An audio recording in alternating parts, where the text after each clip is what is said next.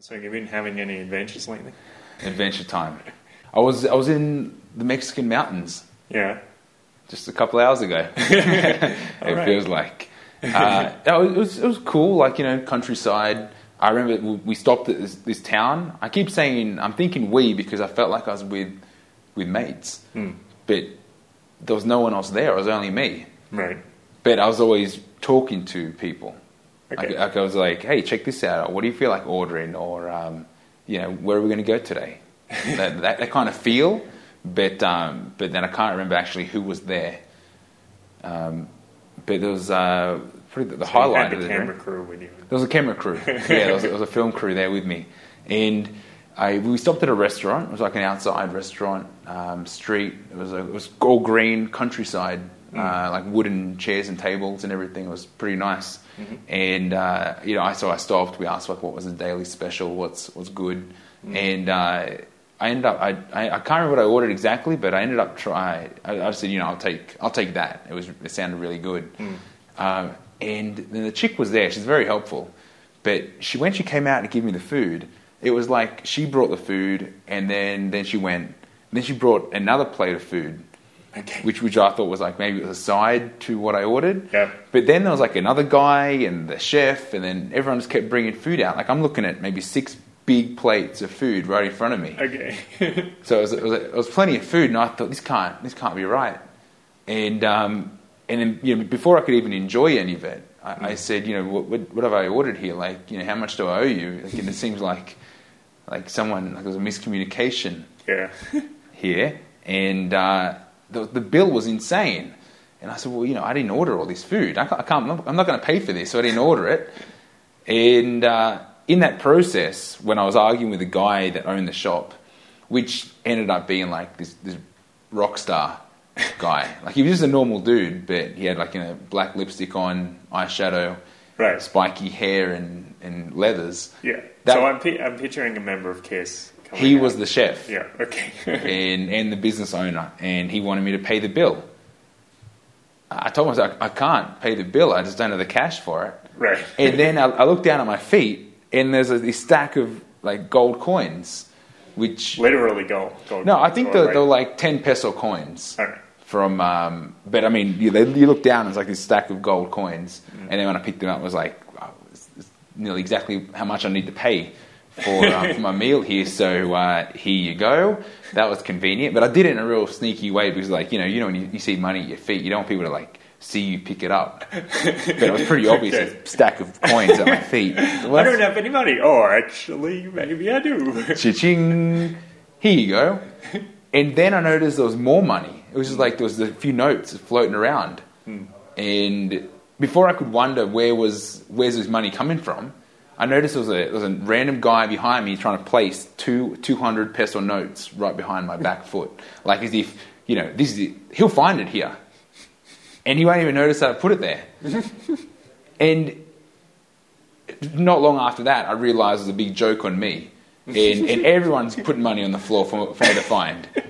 Like, it's not like I was on my hands and knees crawling looking for money, but it just seemed like there's money everywhere. and uh, in that transition of the, the incident with the chef and me finding some cash, I realised I'm in like a rock and roll bar. Like, I'm not even in Mexico anymore. Oh, I could have been in London. Like, I, I don't know. It was like underground, dingy rock and roll bar Okay, yeah. and everyone's just everyone had like there was I'm hanging out with like the band members, and everyone seems to know who I am. and this Okay, so suddenly you're the manager of Kiss, and you. I, I may have been, I may have been, Okay. But it was, there was something that, that happened after that that was really weird. Hmm. They there's this guy that was sitting by himself, hmm. and it, it almost looked like he was packing up his gear, like as if he'd just done a show. Hmm. But he he had this this glass box with like this. It was like a female's head in it, like a as if it was like a like imagine you go to the shop and you buy like a, a Barbie and it's in its like plastic box. It was like that, but it was only it was only like a, a blonde haired girl, like a head just in this box. And he's like, "Have a look, have a closer look." So I'm looking at it, going like, "Okay, it's just like a it's like a a doll's head put into this this plastic glass, could be in like a perspex box." Mm. And at that point, I'm with Benny, mm. So my brother Benny's hanging out with me, and he's, he's he's looking at me like, "Come on, man, you know, I want to drink or I want to sit down. Like, what are you doing playing? What are you doing talking to this guy? Why are you looking at his plastic box?" And and I, I'm looking at it, and I said to Benny, "You look at it. What do you see?" Because I could see the face of the doll's head like morphing.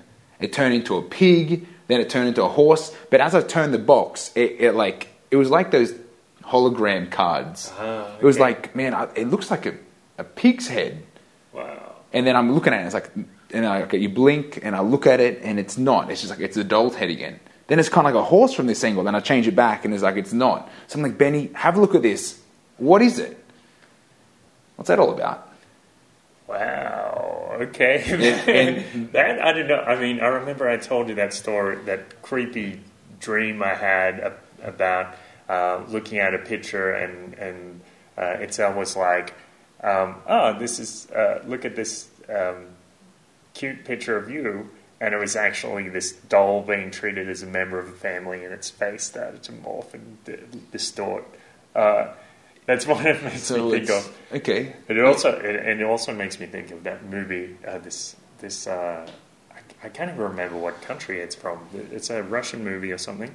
It's called Dellamorte Dellamore, and this guy works as an undertaker, but the um, the his uh, the the corpses end up animating. The corpses are coming to life, and there's one uh, one girl who's being decapitated, and the the undertaker's assistant or the gravedigger's assistant keeps the this girl's head and tries to marry it because it comes back to life. It's like hello, how's it?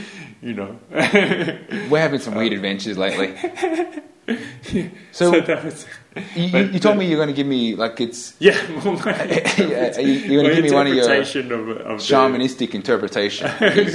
Well, it's it's pretty basic, but uh, I mean, the the thing I was thinking of, um, these people are bringing all over all these plates, and and it's like you have too much on your plate, uh, but then then suddenly you realize you, um, there's money all over the place, and and you actually money isn't an issue. Uh, so my interpretation is that is that um, like maybe you're having some concerns about money, but in the end, it turns out they're unfounded and there's actually mon- money is so easy to attain that you didn't realize it. yeah, I need to meditate more. That's, that's what I realize. Yeah, yeah, And uh, I'm in a, I'm in this beautiful world of abundance. yeah, yeah. Unlimited food, unlimited cash. Everything is good. yeah, plus you're a rock star. Um, cool, let's run the intro. Intro.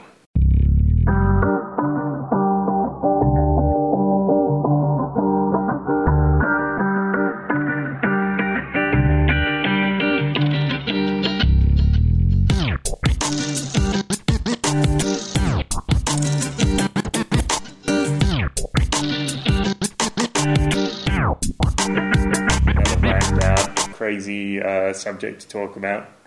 Um, I, I thought we needed a break from actual like heavy topic thinking. I mean, and, I think we're going to get on the same path anyway. But uh, I said, you know. I feel like talking about the moon.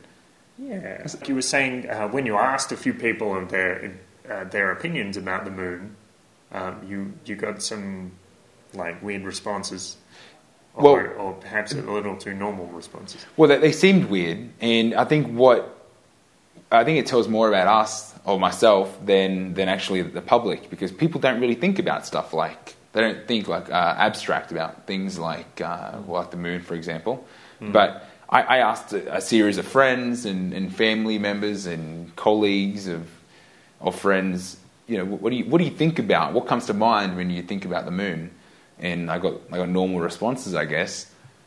Cheese, werewolves, um, like witches and brujeria. Mm. Witchcraft, yeah. Yeah, of course it's funny, and they, they, they look at me like like as if uh, I you know don't mean to make fun, but like why did you ask me about this again? I was like I just I wanted to know your natural response. Like what do you think about when you think of the moon? Yeah. And that's that's it. Yeah, and um, my my first idea with that about that when you told me was that it kind of seems funny because if you, I mean, you can ask people about a, a lot of things and and they'll probably have some kind of scientific knowledge about it. But um, like if you ask someone about the cold, you know, they tell you it's a virus or bacteria. I forget which is which, but um, but they they'll have some some idea about it. Um, but in this case, um, you know, they just bring, bring up these superstitions or you know these these stories from uh, a long time ago. Um, and I, I wonder if if that's an indication about how little we know about the moon, or it's just you know people people don't really think about it that much. Um, like obviously the, t- the tides is something uh, it, um, kind of scientific that that you can think about when you look at the moon. Yep. Um, yeah, but um, the the other thing is like um, before before people went to the moon, um, the the impression of the moon was it's a dead, lifeless rock, and after they went to the moon, well, the, the impression stayed the same. It's like we don't really know anything more about it uh, than we do 60 years ago, at least on a superficial level. Um, yeah, the, the, moon landing for me is, a, is always a good topic because everyone's got a different view. Mm. Um, I guess depending on depending on what they like to believe, mm. because there's real no evidence on uh, on the lunar landing, hundred percent, where we can say we, we went. Yeah, yeah. I mean, of course, there's there's evidence like the, we can look at those photos, and then the, there are things like uh, we can we can look at, at, the data, like independently verified data from different telescopes and observatories around the world, which indicate that the you know the Apollo missions actually went up, you know, in, out of the atmosphere mm. and and approached the moon, and that's but, some yeah. But we all know, I mean, the the ship took off. Mm. It, it, it went for a ride. You, you mm. said it's been it's been verified. Um, yeah, from what ind- I can independent, tell, I, yeah, in, independent um, space stations and what you said the Chinese. Not, uh, the, not the space station because uh, back then.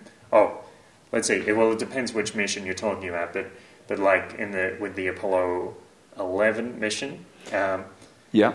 There, there, I don't believe there were any space stations up there back then. So, so yeah, we're talking about observatories, things that, ah, okay, yeah, things that are on Earth, uh, looking up, and they confirmed that it, it actually happened. Um, okay, so so let, let's start running through why we why you could believe that they didn't go up, and they, well, they didn't land. Reasons that reasons that could lead you to believe that it didn't happen. Yeah. Or yep. why why that why that fits. Sure. I mean, I've, I've got a few that I, I resonate with. Mm. That for me is like that's that's proof that, that it's not real. But of mm. course, that's only one segment. Mm. Um, I don't. I'm sure you do as well. Yeah, yeah. I've got a few reasons. Um, the, the, first thing which I look at, and I say this is a bit fishy, but it's it's very circumstantial. Uh, when you look at the main NASA site these days, and you look at the pictures of, of the moon that they have on there, you like you can go through the photos of the Apollo missions. The the photos that they have are very boring. They're like photos of a of a foot, uh, photos of a rock, uh, and photos of the ground. And you're like, well, this is like this is you know mind-bogglingly boring. So boring it, it makes your your it makes you wonder. you mean like they should why, have taken more photos? well, why why aren't the photos that are most interesting more prominently displayed? Because those are the ones that are most interesting, right? Like, like stimulate questions, yeah, stimulate yeah, thought. That yeah. like that's the ones that are going to get people engaged in science, and and I thought that's the kind of the purpose of having a website for NASA, right? Of course, the the question is did they take them down um, or make them, that is, make them harder to find? Um, like you can still find them on the website, but they're not linked from the. Sorry, you can still find them. Yes, you can still find them on the website, but they're not linked, um, uh, like hyperlinked in, in the HTML that's on the website. Mm. You, you, you can go onto other websites or the secondary NASA site uh, or the, the image search um, sometimes you can find some things in there and, and eventually get to them in a roundabout way. Um, well, the photo that I like is the is the Earthrise picture, and that that to me is a good photo because that, that links to, to other thoughts that I have because uh, I mean, just regarding the sun and other stars, the most people that see that picture go, well, that picture's obviously fake. Because I mean, a lot, a lot of photos uh, are deemed fake, or you know, that can't be real. But I mean, no one's, no one that I know has been up there to say, well, that's a real picture or not. I took it myself. So the moonrise picture, a lot of people say is fake because there's no there's no stars in the in the black background to the Earth. But uh, I mean, when you look at the inf- any information on the, the black sun and and the actual qualities of the sun and how, how that works in regard to like the, the light that it emits and The black sun. The black sun. What's the black sun? well the black sun is was a term given to the, the idea that the sun is invisible hmm. and the The sun, sun, the, as in the sun doesn't produce any visible light. It, it produces yes. other, other other forms of radiation on the electromagnetic spectrum. Yeah, uh, the, the electromagnetic energy that's emitted from the sun is in the spectrum that we can't see hmm. with uh, unless, yeah, unless it, it's reacting with our atmosphere, Right. which is why Earth lights up like a light bulb Mm. because of the gases in our atmosphere, and Earth just glows. We're like this glowing ball of, of life in space. But then the moon, the moon does the same thing, or, or is it because, let's see, when we look at the moon, are we seeing the moon get lit up with visible light, or are we seeing the reflection of the microwaves beam onto the moon and then back at the Earth, and then they get they they those microwaves affect the gases in our atmosphere, so we can see the moon. Yeah, it's, it's like a it's a satellite, I guess a mirror, a ball that's gonna, and that's why we get the lunar cycle. Hmm. So I think that picture could be the only picture that is real. that's what I'm thinking because every other picture they're saying is fake, including this, the the Earthrise picture, which a lot of people say is fake. I think is real because they're just not aware of the actual qualities of stars. Yeah, well, even if um, even if we don't talk about the the qualities of stars, I mean that would be very easy to explain because they're just saying, uh, well, the the photo. It's like if you have someone standing in the foreground and there's a bright light source behind them, then uh, you can't see them. They'll be silhouetted um, because the, um, the the camera or you're adjusting the camera or the camera is automatically adjusting to the to the brightest source in the picture, Yeah. and so it could be the same thing. The moon is, is so prominent that it, it blocks out the light. Yeah, yeah. I mean, that, that, that, that could happen because the light on the planet in the in the foreground, and you have to turn the contrast like way up to see if there's anything else behind it. But um, but you mentioned an interesting thing about contrast in some of these pictures as well. Yeah, yeah. So the NASA, the the photos that aren't on the, or easily accessible on the NASA site, um, there's a lot of things that are interesting about them.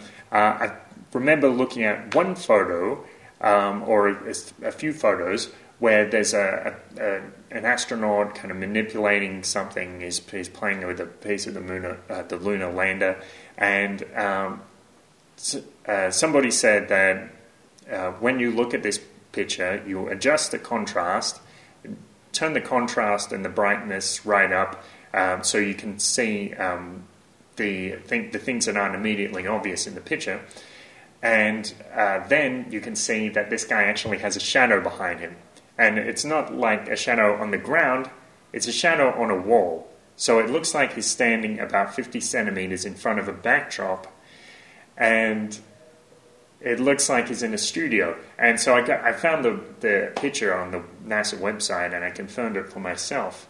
And yeah, I, you know, I adjusted the contrast and, and there it was. So that would be, I have no idea how you would explain that except by saying that it was taken in front of a wall. Um, Or a force field. yeah, yeah, I, I, I don't know. yeah. But there's, there's other pictures too where they say there's there's multiple light sources. Where there's in the in the foreground there's the astronaut with a shadow going that way, and then there's a there's some there's a, some machine or a ship or something else in the back or rocks even that Yeah. have have shadows going the other way. Like, there's quite a few photos that have contradicting shadows. Yeah, I've, I've looked at those, but I don't find that so convincing because it can, depending on the angle of the camera, it can seem like there's there's there's shadows going in different directions, but they're they're really not. It depends on the lay of the land, things like that. Um, but one thing I, found a bit more intriguing was uh, the, the apparent technique of front projection. So, front projection is a t- technique in cinema, um, and it was first made popular or first really exploited by Stanley Kubrick in 2001 A Space Odyssey. So, um, the, there's those very iconic scenes at the beginning of the movie where the, the apes are in the foreground and they're, they're banging on tools or beating drums or something like that. But in the background, like far in the background, you can see like African savanna mountains and stuff like that. And it gives the it, it gives a, a very strong impression that they're actually outside in this you know, in in these vast canyons, in these these rocklands. Um, but these are all actually shot in a studio and the, the, the mountains and the savannah in the background are actually projections. So they have this huge backdrop in the in the background, and they pro- they project a, a, a, picture of the savannah, and yeah, so it gives it gives you this impression that in the in the foreground there's some um, you know there's something happening, and then the the, the background you have uh, the background. It's um, interesting that most photos have that exact quality where there are mm. two two completely distinct background foreground mm. situations. Mm. It's it's a it's very common in nearly all the photos. As in all the pho- all the photos from the moon. Well, uh, there's really not that many that are, are out there. That I mean, you Google you Google moon photos, and a lot of them are like recent post-developed photos that are obviously uh, computer generated yeah. from, from the originals that are floating around yeah, a lot of them have like a foreground and a background. Yes, yes. And the thing about it is, a lot of these moon photos, you can actually see there's a distinct difference. There's like a line where you can pick where the, the background is and the foreground begins. So it looks like these, these photos were shot in a studio and uh, they have a bunch of rocks and sand in the foreground, uh, and, and, then they have a, a backdrop with, uh, with some mountains on it. Mm. In, in a lot of them, in the ones that have mountains in the background. Well, there's other um, things too. The, the yeah. photos show that that uh, lead you to believe that they could have been produced. Like yeah. well, and another thing is the the focus of the photos. So uh, in a lot of them, you can see the the focus. Uh, it's not like it's it's focused on the foreground or the background. The entire photo seems to be in focus, which is uh, well, it's more or less in, impossible um, that is weird. Yeah.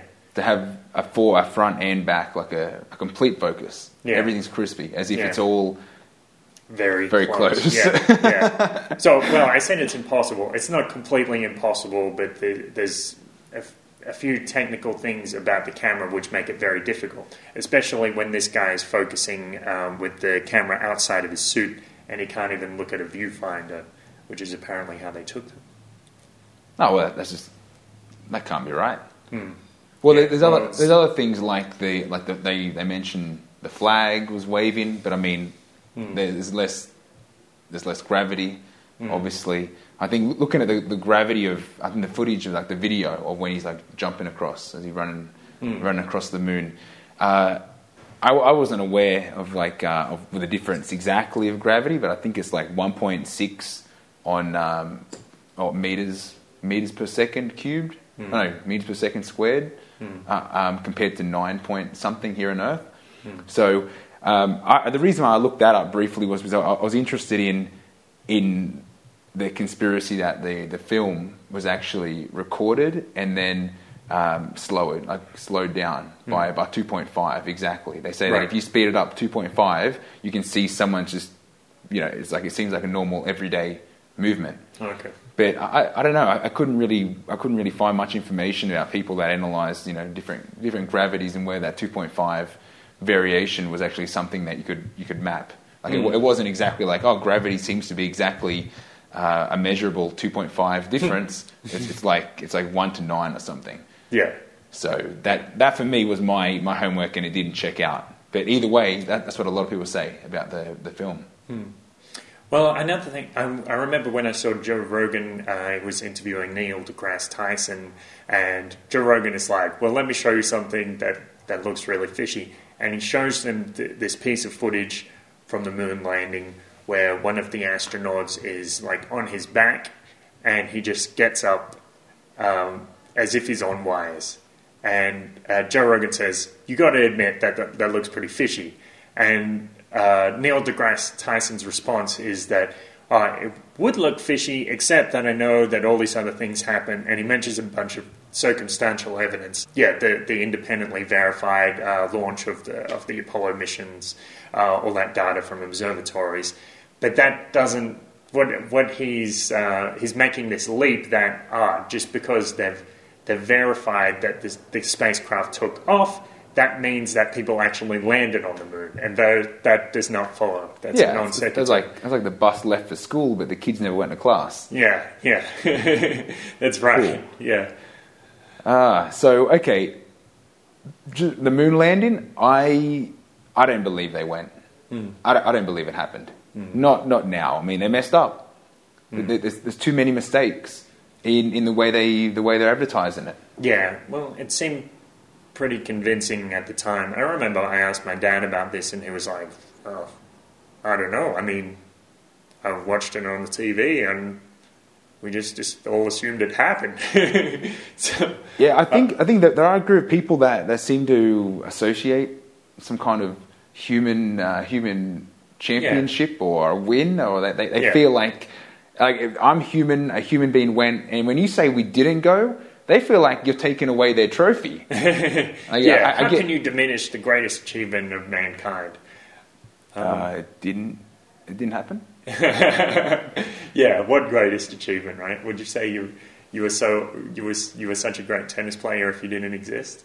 The greatest achievement of, of human beings, uh, I mean, the moon is up there as like your number one podium. But I, I'm, I'm now wondering, you know, what could, what could we say would be the number one achievement? Wow, okay, that's an interesting question. We- Uh, we should I- come back to that. I don't know. We'll finish up with, with those with a thought. Okay, okay. So I'm thinking, like, you know, what else are we talking about? Like uh, cheese, werewolves, and, and witchcraft. like the, the like the cycle, the the lunar cycles are, are interesting. I, I like researching the work or following the work of uh, Maurice Cotterell. He uh, he studies a lot uh, a lot to do with like the, the sun energy, coronal uh, coronal fields. Uh, he, he likes to study the energy, which I mentioned to you earlier. The sun energy doesn't. There's, there's no time delay between the sun and the, the earth, which I think we should save for a sun episode because I wouldn't mind checking out more of that, more of that stuff. But just yeah, the way I'm gonna read some more about that. just the way uh, a lot of the old uh, religions uh, are very sun orientated, and uh, obviously the moon's got a big role to play in that. Like pa- pagan religions where it's like this, this the sun god and the moon goddess, that type of thing. Yeah, the fact that they always go together, and it's like the the moon is well, if we look at it like this, it's a satellite reflecting the sun, the sun's energy. Then uh, you know you begin to wonder, you know what. What uh, what frequency is changing, or what, what material of the moon could be changing the you know the direct energy of the sun, and what effect that has? Werewolf, hombre, hombre lobo. Uh, let's take a break. Let's take a break.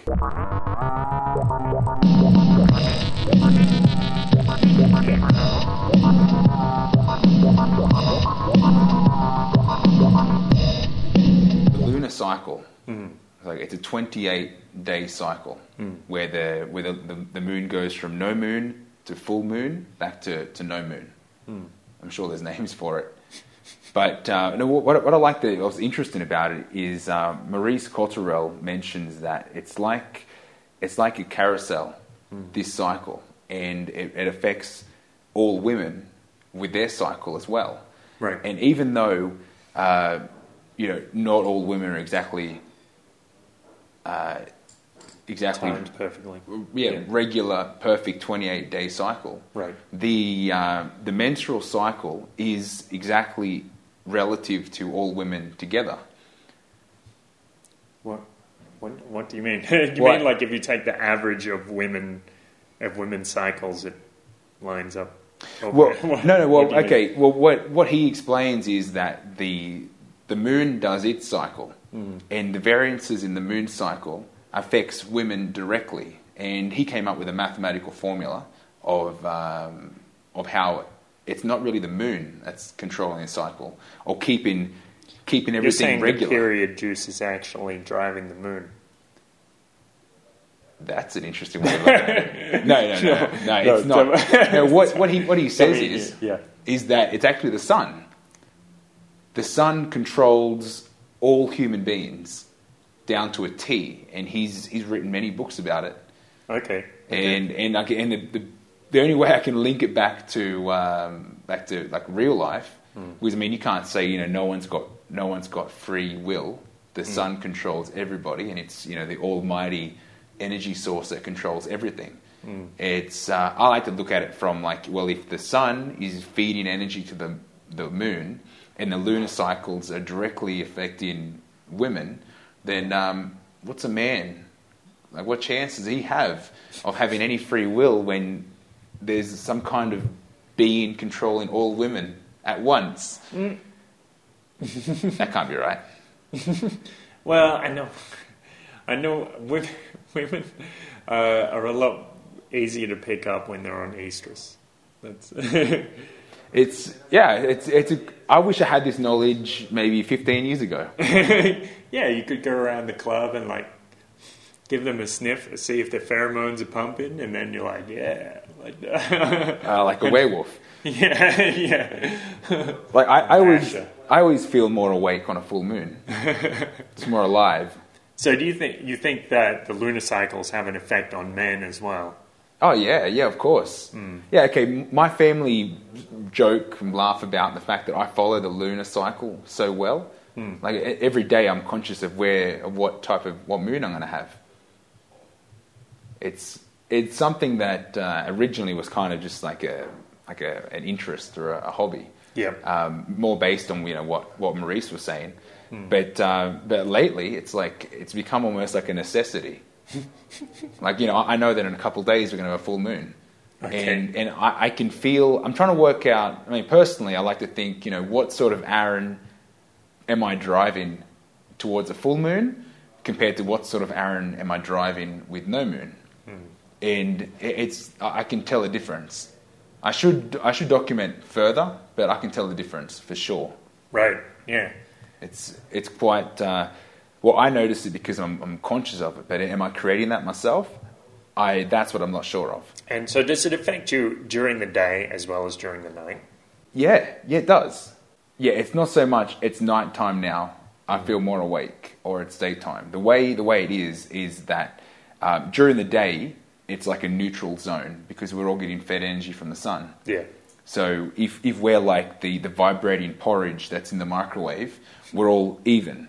Okay. Yeah. But then soon as soon as the sun goes down, and all of a sudden we're we're still vibrating but less because the energy's being reflected from the moon, and we're getting hit with that with that frequency, depending on on how um, how much energy we're carrying at that time, we can be affected differently. That's how I feel. Okay. I don't know. I've never paid attention to it. So, uh, for for example, how how the moon how the moon affects me, I feel like with a full moon, I've got more control. Hmm. It's almost like when you when you go to a club and you and you, throw down a few vodka oranges, and and you feel that that little buzz coming in, and all of a sudden it's like, am I going to have? It's early, right? It's ten o'clock. So you've had a few drinks and you're feeling the buzz coming in, and I'm going to have such a good night. Like you know, I'm top of my game. I'm wearing my favorite shirt. It's going to be a good night. That's what. That's how I feel like with a full moon. So I'm coming into that now, where I'm, I'm just feeling like on top of my game. Where maybe uh, a week ago I was going through this phase of, um, you know, a- am I am I solid with what I'm doing? Like you know what I mean? Like am I? I noticed that I was slipping up on a on a day to day schedule basis. I wasn't completing everything I wanted to do, and I was getting distracted easier. I just wasn't I wasn't focused. So that that's kind of the difference between a, a, a no moon and a full moon to me.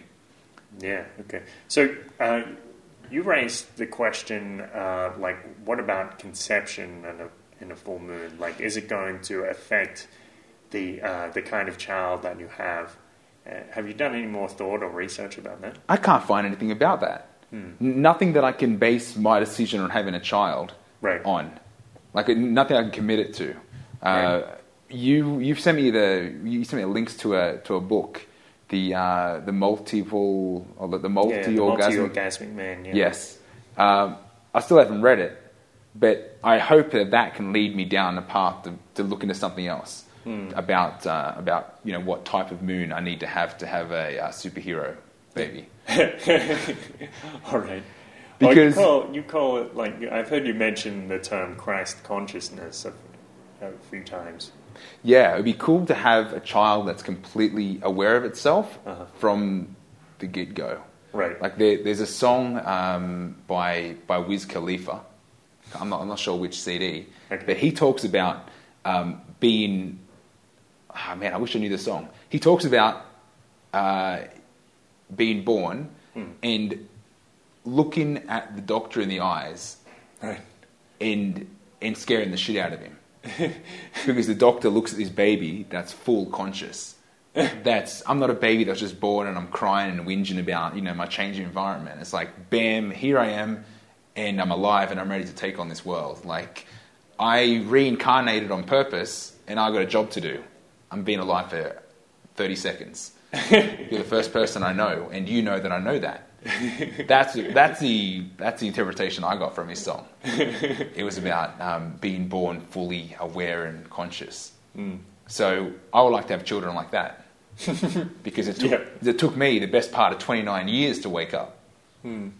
Well, people talk these days about indigo children or star children, uh, like these these children which have been born with incredible abilities, or they're just like uh, child prodigies. Uh, Yeah. That, um, and I don't know. People say it's happening more and more, but I, I have to wonder maybe it's just because it's being noticed more and more, or maybe it's because uh, people have more access to information now. So if a, if a child want, is has a passion about something, uh, then there are less barriers uh, to stop them from um, putting their consciousness into hyperdrive. Yes, I've heard of these categories. Mm. Uh, what what I believe is that everyone is the same. Like mm. everyone's got just a different superpower, mm. as in a different interest. And if they don't if they don't uh, exert energy towards their, their highest level of excitement, then they're never going to activate whatever whatever skill or power they have. And and that, that might be simple. Like that that might be something like you know having a really fine tuned ear to music. And then obviously we're all creative. If we keep you know practicing our creative ability, then you know we could become a, an amazing composer. Um, it's just a matter of channeling that that ability by by doing it. Like you hear out practice makes perfect, but it's like you got to do something you like. Otherwise, you're never going to be any good at it, or you're never going to want to do it with passion. Yeah. And maybe it's that. But uh, Christ consciousness just it it just seems like uh, something we're all trying to get to. Maybe just we're not we're not aware of it. Where, where did you pick up that phrase? Was that something you learned here in the in one of the churches, or No, actually, you know what? It, it, I'm not sure where exactly it came from originally. Okay. But the reason why I've been talking about it was because just in a few in a few books, in particular the the humble message of one, that um, the being Ra explains what it is, Ah. And it's about being completely conscious and aware of yourself and being able to manipulate your your environment. So it's a bit like um, us turning on more of our brain. And if I use the, the analogy from the movie Lucy, where you can use more brain power, then all of a sudden you can start recreating your, your residual image and exert that creation upon your surrounding environment. so that seems like a pretty cool skill to have.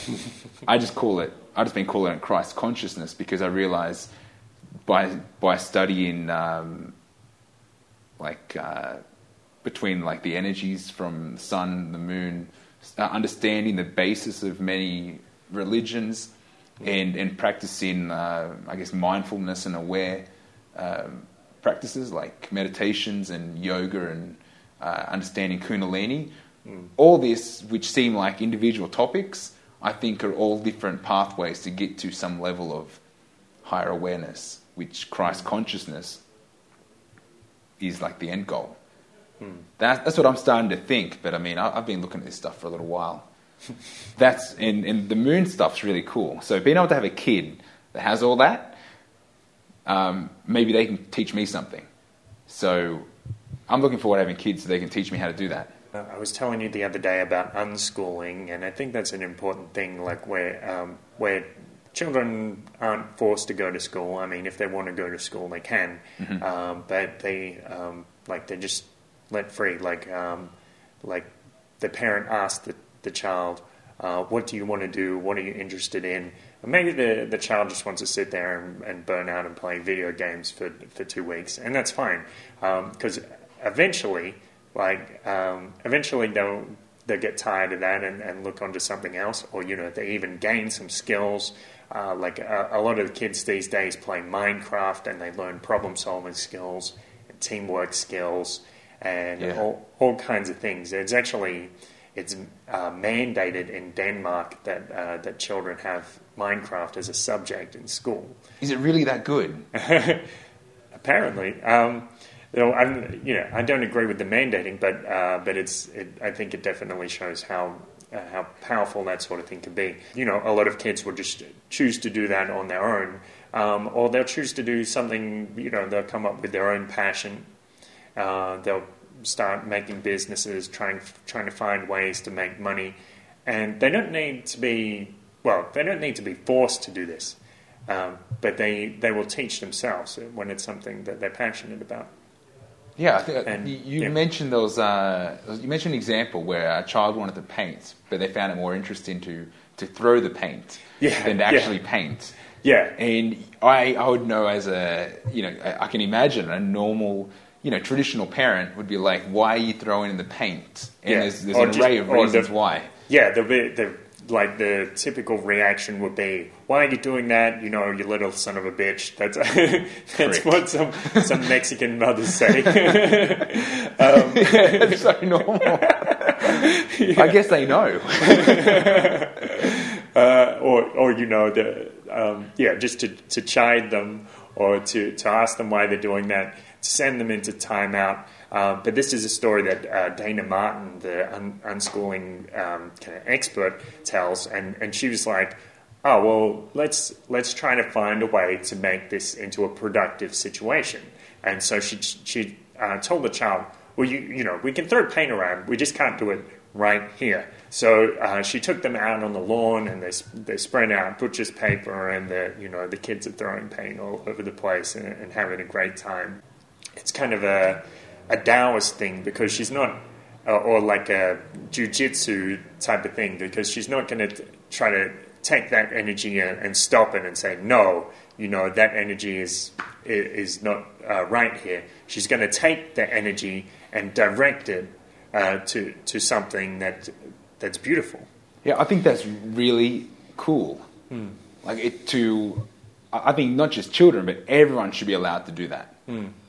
Uh, of course, there's there's some kind of rules, but it, it'd be it'd be easier because in that, that that child might have been throwing the paint just to out of I don't know maybe causing trying to get attention. Yeah, yeah, I mean, it, exactly. it might not have been a uh, it might not have been an actual expression of interest at all. It, it could have just yeah, it could have been uh, you know why why are you making me paint? And then at least at that point, Yeah. you would know the kids don't want to paint.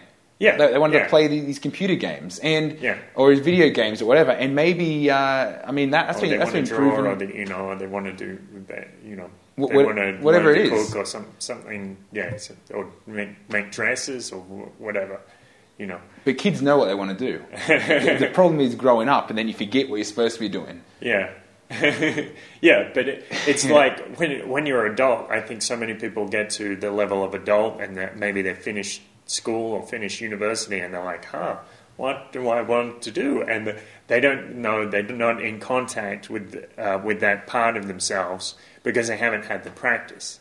And a lot of these kids these days, they have the practice. Like from day one, they've they've been learning to be themselves. So Um, the, the practice is to return to doing what you need to do, what, what you feel like doing. Yeah, become like a child. I think that's something Christ said. Um, yeah, the other thing I wanted to mention, um, back to the moon. Could be onto Um, something with that. That's pretty pretty good message. yeah, yeah. That's right, moon. Well, it stood, stood the test of time, that's for sure. Um, yeah, so there's this book I read um, by this fellow named Ingo Swann. The book is called Penetration. And uh, this, this fellow, Ingo Swann, uh, he claims he was a professional remote viewer, a professional psychic uh, for many years, about 15 or 20 years, I believe. And uh, so, remote viewing is a, a, purported psychic ability uh, where somebody can be given, say, a set of coordinates, a longitude and latitude, and they can travel there in their mind or in their spirit and see or make out some figures that are at this location. And uh, so, so yeah, Ingo Swann tells a story. He was uh, he applied for some ad about psychic research and thought this might be a laugh. You know, I'll get twenty dollars. Uh, and then, as it turned out, he was really good at it, and, and over the years, he developed his ability.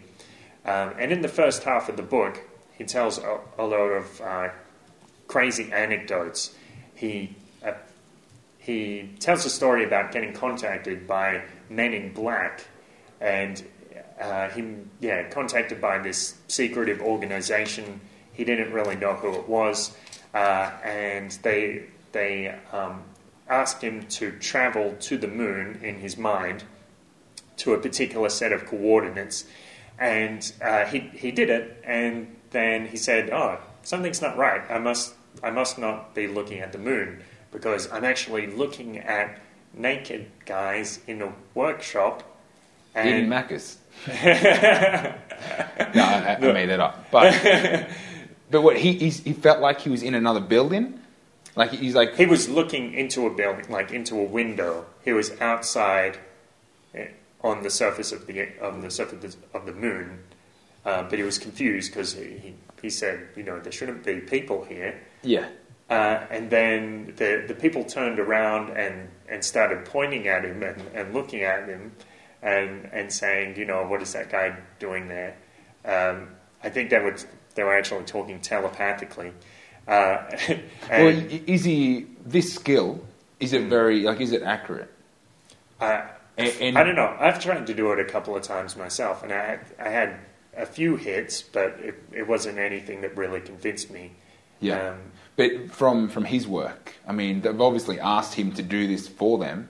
Yeah. Um, because he's good at what he does, I'm assuming. Yeah. So, well, to to get some idea of the level of accuracy that he can that he purports to be able to get, yep. um, uh, is let's see. So before before there was a space mission to Mars, uh, he traveled up in his mind to, to Mars and he looked at, at, at certain things like structures of ice on Mars, uh, things like that, things which nobody could have known by regular terrestrial means. Mm. And he, he made a series of, of, you could call them predictions or, or just um, the visions that he had.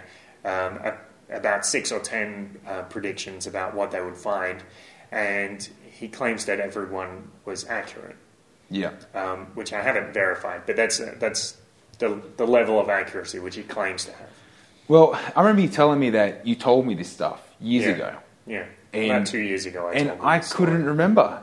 Like it was just completely. It wasn't like you know. I vaguely remember you telling me about about some guy that can travel in his mind to the moon. It was like there was nothing in my head about this, mm. which leads me to believe that the Aaron that you told is, is on a different fractal, and that's not me. Or they um, people were able to get into the morphic field and remove this knowledge, which was able to remove it from my higher mind, which I should have remembered. I think the the yeah the normal explanation is we were drinking beer. That, that, that, could do it. a simpler explanation. that that would do it too. Yeah. But it was a couple of years ago. Yeah. But uh, just in line we're talking about the uh, extrasensory perceptions or yeah. abilities to, to mind travel, mm. um, it just it just occurred to me. The uh, David Wilcock talks a lot about this, this, sort of remote viewing, and he, he's even done you know classes on on helping sem- uh, getting seminars together and teaching people how to do it. Mm. Uh, it was a little while ago. He uh, he's got a video where he presents this similar sort of thing. Like how do people uh, how do people know you know the, the truth. About mm. about stuff, and how does how do uh, how does the I guess the media or these companies you know put these instill these seeds of ideas in people's in people's minds. Mm. And you mean like predictive programming, when the the media will will talk about something in a work of fiction before it happens. Is, it, is that the kind of thing? Exactly like that. Okay. And, and, and the, what, what he shows is a, like a comic book. Like a, like a, you can imagine like a, uh, like a Marvel series comic. And it, and it shows, it, it, it's got these, it's, there's a video on YouTube, I'm sure you can find it. And he shows the moon um, and characteristics of the moon in regard to like these superheroes of what, what it's about. And it's like putting these ideas of alien ships on the dark side of the moon. Um, you can see all these alien ships coming out of like the like the, the black side of the moon, and then you know it's got like a, US rocket ship on this side that's heading to the moon, Right. And it's like it's a comic book, so it's you know it's all crap, Yeah. But it's like these are the ideas of well, of like the, of the 50s. So hmm. it's like, you know, we're trying to instill the ideas of, of being, you know, the concept of going to the moon. Well, that's, that's normal, you know what I mean? Hmm. For kids in the 50s. Hmm. So that they would continue believing that we went to the moon. Because as a kid, they saw the comic book, yeah, you know, the USA, we're going to the moon. And then as an adult, they've always believed that we went to the moon because of the the, like the lunar landing. So it was like instilling those ideas in the minds of all ages. And as you Yeah. grow up, you continue to believe the narrative. Uh, but there was more to it. It showed a picture of Mars and like this big head on Mars, and there was. And it, it, it says, uh, you know, we need to be careful of the energy coming out of Jupiter and how it's getting funneled through Mars. And, you know, oh no, we need to save the world, you know. And this is the front page of this comic book. And I was like, how did they know about energy coming out of, you know, out of the, the cube, out of the north pole of Jupiter, um, and the big head that's exerting energy out of Mars in the 50s, when now all this stuff's all conspiracy theory. Well, well, that could be just because people uh, read those comic books and then they talked about those ideas and people mistook them as fact, and now they're like, Now it's like a thing. yeah, So, like the idea gets lost. So we can look at it from, from two from two Yeah. points of view, as Yeah. in they were able to fabricate these ideas back then and have people enjoy them as children, grow up, and then start questioning them again in the future, and then look back and go, yeah, but how do they know about this stuff? Because it's, mm. when it's all crap now anyway. Mm. Or it could have been, or we can say that it's all real now anyway, and they're trying to suppress the idea that people knew back then. Because, uh, well, looking at it from another point of view, David Wilcock also talks about, or he mentions and says that he is the reincarnation of Edgar Cayce, which was also someone that had uh, extraordinary abilities and has been deemed, you know, the, the modern day prophet of our of our era, even though it was like I think he was born in like eighteen, you know, the late eighteen hundreds, and and he lived to like nineteen forty something. Right. But um, he, he's, he's well got he's got many books where he talks about prophecies and, and what's coming and, and could do all these sort of. He was a healer as well. Have you read Edgar Cayce or just David Wilcock?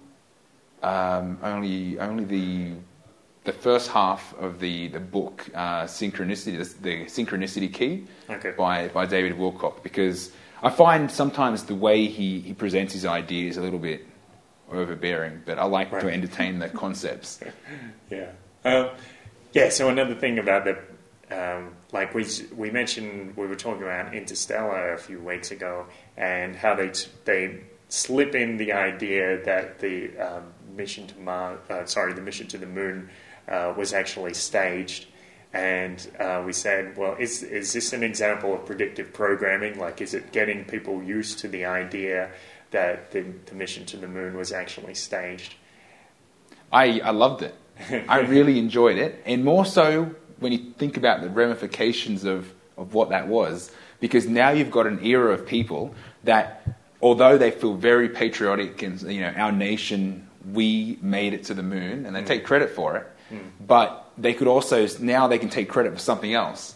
We where we outsmarted the Russians. you know what I mean? It's like okay, Yeah. yeah, yeah, yeah, we didn't go to the moon, but we were so smart and they take they accept that as, as the new the, the new narrative, the new story Yeah. for. well, uh, that's what it you know- was always about. It was always about outsmarting the Russians, whether they made it there or not. Yeah, well, I mean, they and they even go to to to explain the reason why they did it, and was to um, to bankrupt Russia, Hmm. which they which I'm sure in some at some level the US is still very proud about on an individual basis because that, those Russians are If bad guys. Uh, yeah, but I mean, the USSR was going to collapse anyway. That's um, that's a whole other economic story. But the face on Mars, um, yeah, the face on Mars is an interesting case um, because. Yeah, you you look at. I mean, some of those pictures, um, they're very very small and grainy. They've actually got a dot, which is like a representative. It's it's not actually part of the photo. It's it's something that's overlaid later, and it, it happens to be in the place of his nostril or the the this this structure where the nostril would be. Um, uh, so it makes it look more like more than a face than it is. Um, but then you look at other pictures, and even though it doesn't particularly look that much like a face, it has a high degree of symmetry. And I've, I've read some papers which suggest that like the, the likelihood of this level of symmetry is like one, one in the billions. Yeah. Um, so even if it doesn't look like a face, it's still a question, and a, a lot of people will try to dismiss it and say, "Well, this is just uh, like this. It's just uh, it looks like a face because you're trying to see faces. Like even when you look at a sink, you see a face. Um, but it's that's not anything to do with that. The real question is why is it so symmetrical? Well, yeah, even if it was natural, Hmm. uh, yeah, weather produced, then you'd think you know the wind and the water flow. I mean, the, the water flow. There's, there's How much rivers. water is there on Mars? There's rivers on Mars, and it's not exactly all red. They, they just took a few pictures of that side. Right. Well, some people say that they manipulate the photos, uh, like they they they, They tint heat them up. They tint them uh, to look like they're red, uh, when it's actually if you looked at a picture of Mars with without any adjustments, it pretty much looks like Earth. I've heard that. Yeah. Yeah, and I- I've even seen some of the pictures where they try and take some of the tint away. Yeah, And it- they it looks like a use normal- the like the U.S. flag on the side of the the um, the robot as um, as a reference, and Really, that, that's a good good way of doing it. Yeah. And, and what? It, and it came back like a yeah, it looks like you're in the desert. yeah. Well, I mean, That sort of that- thing. that's what you'd expect. Hmm.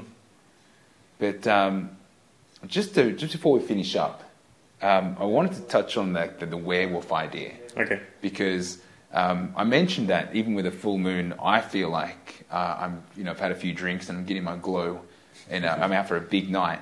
but um, I mean, everyone knows. punch on. Everyone knows you feel a little bit more uh, ag- aggressive on a on a full moon when you're out. I mean, that, that's just that's something that's pretty well known. I think most police and ambulance or hospitals are expecting more activity with these these things. But I wanted to take it down the path. I, I noticed an interesting coincidence uh, with the, the the black sun idea and the and uh, the most common symbol for the, the black sun is actually a, is quite a big is mistaken symbol. The uh, the swastika Okay.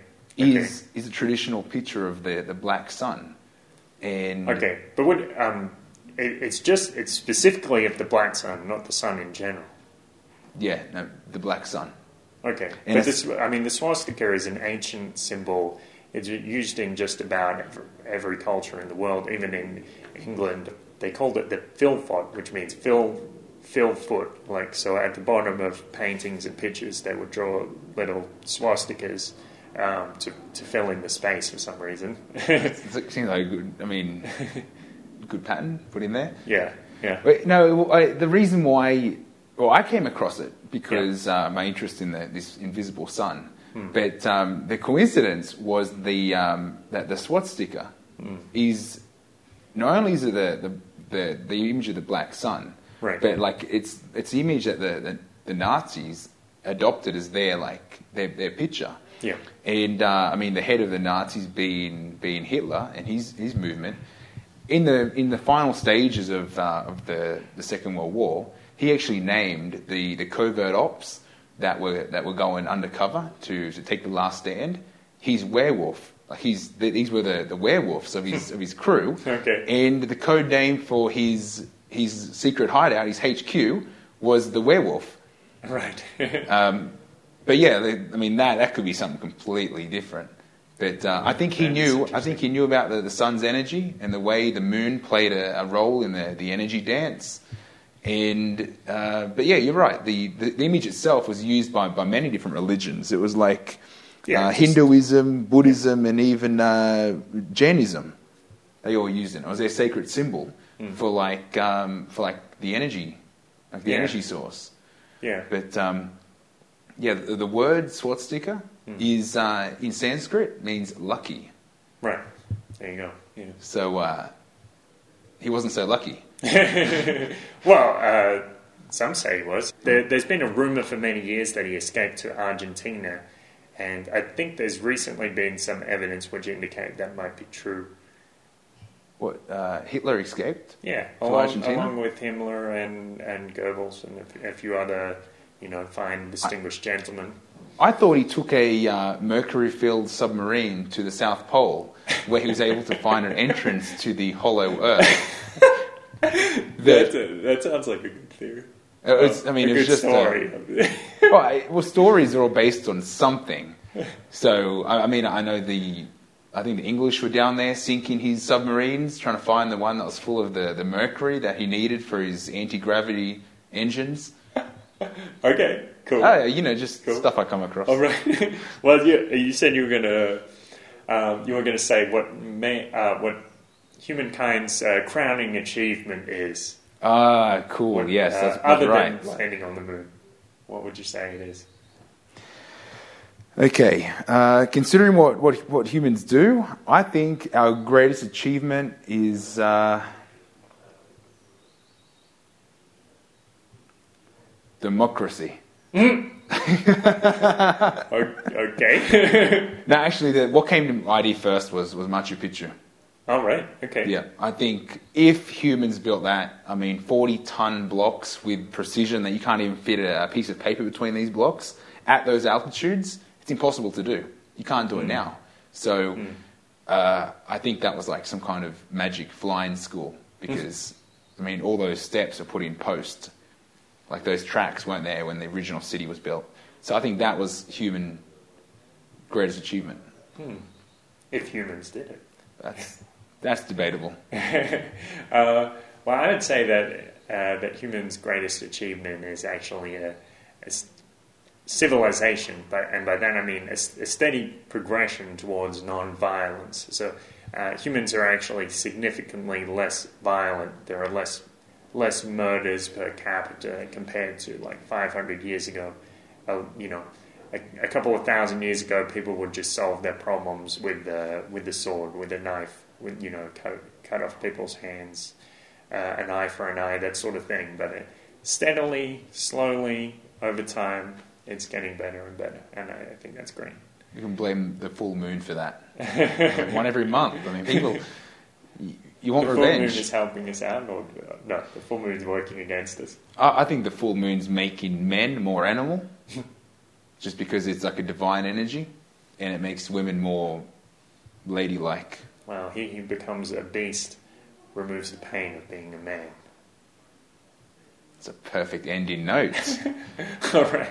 Cool. Uh, I'm Kurt Robinson. Uh, my name's Aaron Battle Follow us on Twitter. I'm at Trouble Bubble. at Battle AZ and uh, press like, press comment, press subscribe on YouTube and iTunes.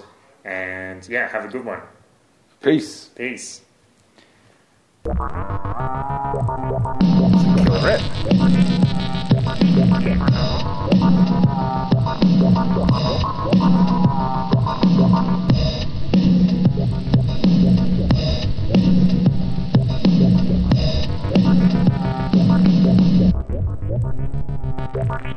Thank